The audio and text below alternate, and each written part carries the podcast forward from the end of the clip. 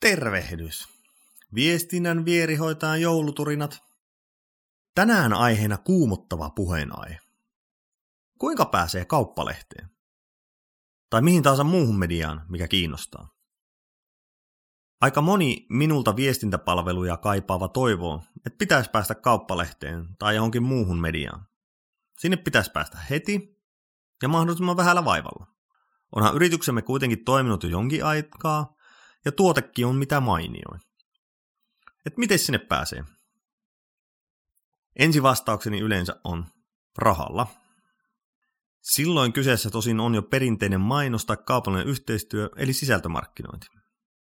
Pettymys potentiaalisen asiakkaan silmissä saattaa olla suuri.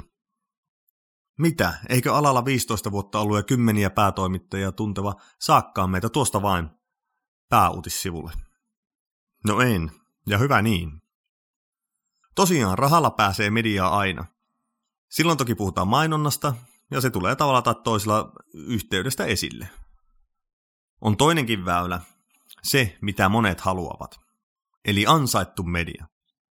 Toisin sanoen, että media kirjoittaa sinusta tai yrityksestä ihan siksi, koska jokin teitä koskettava ajankohtainen asia nousee uutiskynnyksen yli.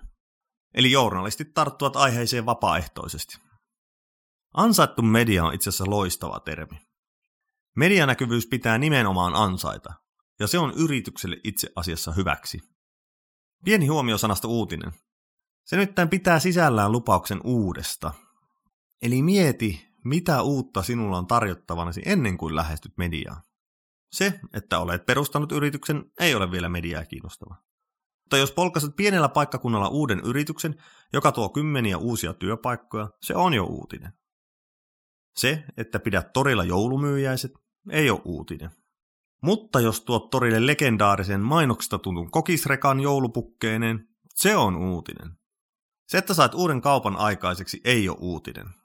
Mutta jos lupaat kolmen vuoden takuun uudelle tuotteelle alalla, missä vuosi on standardi, se on jo uutinen.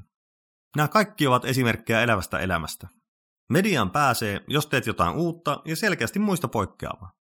Totta kai miljoonaluokan kaupat ja yrityksen kasvu korona-aikaan ovat uutisia, mutta yleensä kaivataan jotain sellaista, mitä ei ihan muualta löydy. Miksi tämä on hyvä asia?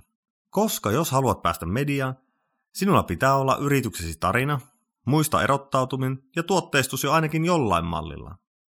Nämä on jokaisen yrityksen elinehto myös bisneksessä. Eli ansaitse mediasi. Kun olet miettinyt perusasiat kuntoon, mieti, miten mediaa lähestyt. Usein kannattaa juuri tähän vaiheeseen pyytää apua. Media voi olla todella hyvä väylä saada näkyvyyttä, mutta sen logiikka on hyvä ymmärtää. Tässä tämän päivän viestinnän vierihoitaja jouluturinat.